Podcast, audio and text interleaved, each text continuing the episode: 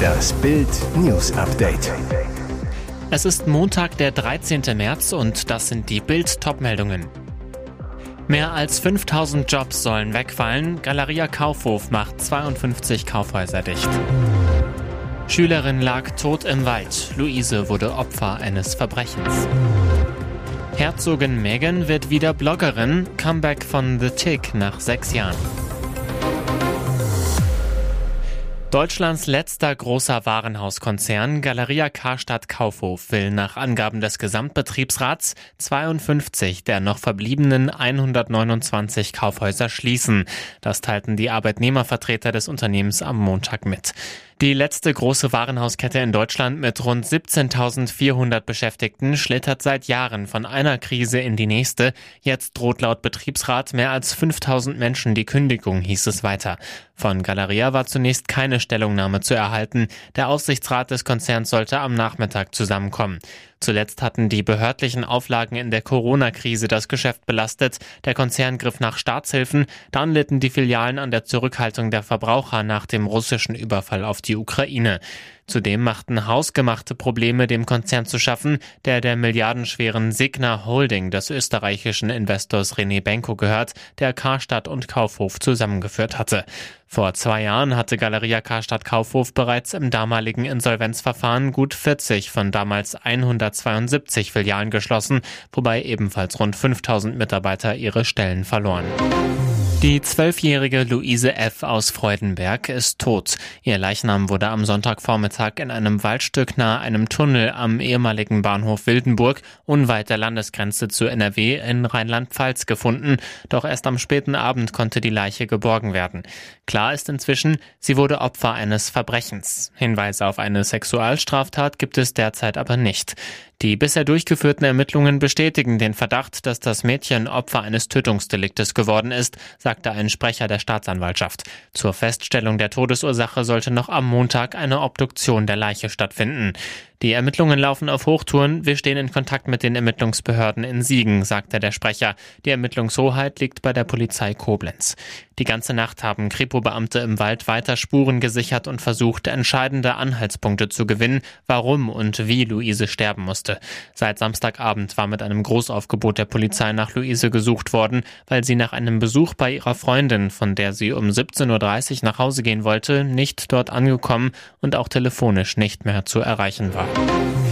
Als sie ihren britischen Prinzen heiratete, musste die US-Schauspielerin von ihrer geliebten Seite Abschied nehmen. Doch nun soll Meghan kurz davor stehen, erneut unter die Blogger zu gehen.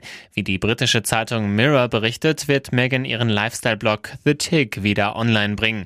Die 41-jährige Herzogin habe eine offizielle vorläufige Genehmigung erhalten, die Website wiederzubeleben, die sie nach ihrer Verlobung mit Prinz Harry im Jahr 2017 offline nehmen musste, um sich ihren Pflichten als Mitglied der britischen Königsfamilie zu widmen.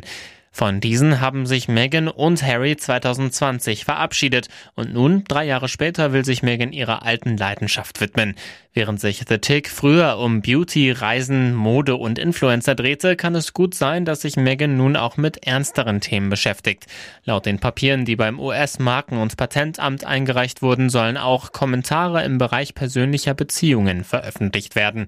Wie persönlich diese werden, könnte sich bald zeigen. Schon nächste Woche könnte es laut Mirror soweit sein, dass Megans Seite sicherlich mit einer neuen Aufmachung online geht. Igitt. Ein unbekannter Mann hat an der Mecklenburgischen Seenplatte mehrfach Frauen und ein Mädchen mit Migrationshintergrund mit Fäkalien beworfen. Jetzt ermittelt die Kriminalpolizei. Demnach hat es bislang vier Opfer gegeben. Allesamt waren russischer oder ukrainischer Herkunft. Die Beamten hoffen nun auf Zeugenhinweise aus der Bevölkerung, um den ekligen Serientäter endlich zu fassen.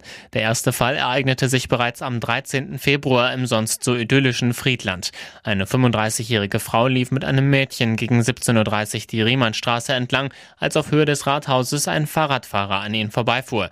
Plötzlich hat dieser ein Behältnis mit Kot auf beide Damen geschüttet, sodass beide am Kopf und Oberkörper stark beschmutzt wurden, erklärte Polizeisprecherin Diana Krüger. Die Russinnen alarmierten die Polizei und erstatteten Strafanzeige. Leider konnten beide keine Angaben zum Täter oder dem Fahrrad machen. Einen Monat später, am Samstag, ging die nächste Anzeige bei der Polizei in Neubrandenburg ein. Zwei Ukrainerinnen wurden ebenfalls von einem fremden Radfahrer mit einem Behälter voller Kot überschüttet. Wieder war der Täter so schnell weg, wie er aufgetaucht war. Die Polizei sucht Zeugen. Und jetzt weitere wichtige Meldungen des Tages vom Bild Newsdesk. Wohnen und Klimaschutz. Bleibt beides wirklich bezahlbar? Millionen Deutsche fürchten nein. Denn klar ist, Heizungsverbote will die Regierung und Zwangssanierung will die EU werden richtig teuer. Experten taxieren die Kosten bis 2045 auf rund 1000 Milliarden Euro. Viele Eigentümer sorgen sich deshalb, dass sie sich Wohnung oder Häuschen nicht mehr leisten können. Dem angesehenen Wissenschaftler Professor Manuel Frondel vom Institut RWI platzt nun der Kragen. Frondel zu Bild. Deutschland ist auf dem Weg in die Ökodiktatur. Ich bin entsetzt über die Pläne von Robert Habeck zum Heizungsverbot. Konkret kritisiert Frondel, das Verbot sei ein unzulässiger Eingriff in die Eigentumsrechte. Außerdem mache Deutschland bereits seit 2021 Druck, alte Öl- und Gasheizungen schrittweise durch saubere Anlagen zu ersetzen, mit dem CO2-Emissionshandel. Dieser Handel funktioniert wie eine Steuer. Je mehr Dreck und Schadstoffe eine Heizung macht, umso höher die Kosten für Nutzer. Habeck selbst schweigt bislang über die Kosten seines Heizungsverbots. Er plant massive staatliche Förderungen für die Eigentümer. Bei dieser Steuer machen Millionen Deutsche nicht mit. Schon die Absicht der Politik, die Daten für die neue Grundsteuer ausschließlich online einzufordern, trieb viele auf die Barrikaden. Jetzt folgt eine Monsterwelle an Einsprüchen. Offiziell lehnen 1,3 Millionen die Bescheide für die neue Grundsteuer ab. Die Experten von Finanztipp rechnen aktuell sogar mit 1,5 Millionen. Und sie finden Verständnis. Stand heute kann ich leider nur zum Einspruch raten, sagt Sibylle Barend, Anwältin bei Haus und Grund. Das Problem, wer jetzt keinen Einspruch einlegt, hat später das Nachsehen. Was aktuell in der Post liegt, ist der erste von drei Bescheiden insgesamt. Und nur gegen diesen lässt sich Einspruch einlegen, bevor die neue Grundsteuer ab 2025 für die nächsten sieben Jahre festgesetzt wird. Das Problem an der Sache, das brave Mitbürger gegen den Staat wüten lässt, was sie jetzt per Brief sehen, ist nur der Grundsteuermessbetrag. Das ist der Betrag, der den Wert der Immobilie widerspiegeln soll. Er ist die Grundlage, die später zu den eigentlichen Abgaben der Grundsteuer führt.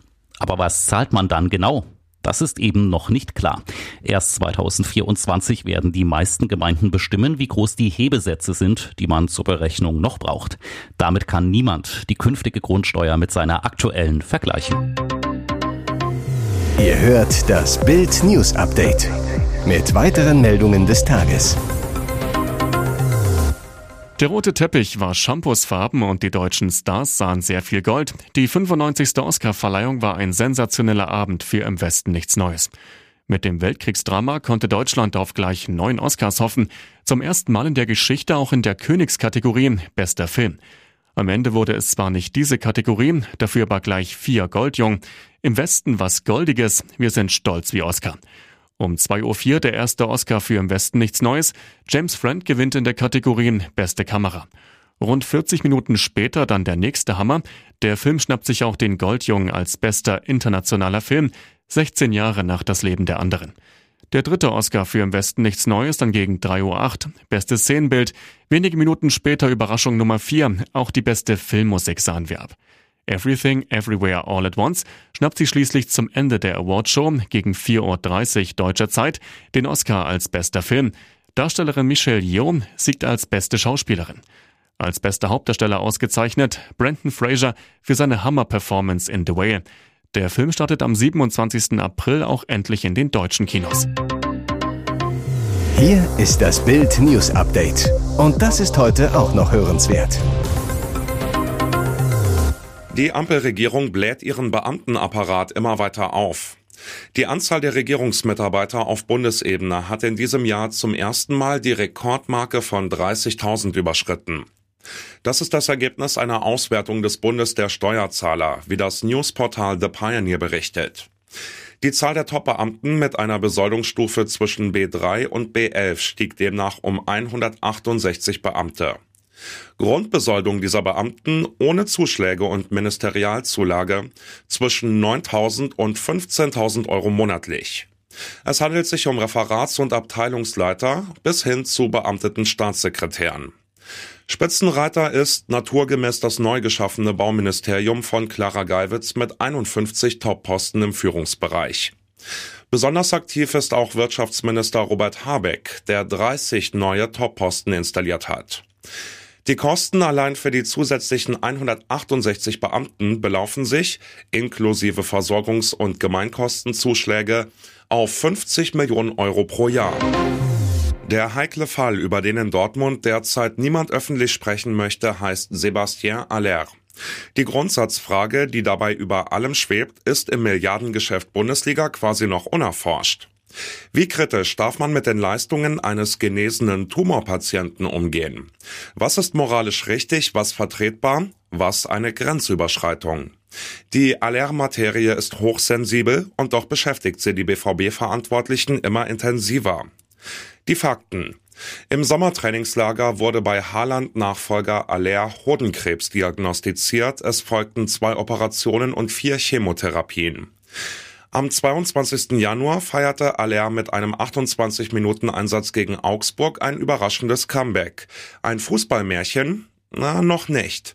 In allen elf weiteren Pflichtspielen stand Aller auf dem Platz. Seine Bilanz nur ein Tor und eine Vorlage. Aber Vorsicht! Aller knipste sich bei Ajax zum Torschützenkönig der Champions League empor. Er benötigt nach seiner schweren Erkrankung einfach Zeit und Geduld. Das ist wohl der einzig richtige Reflex.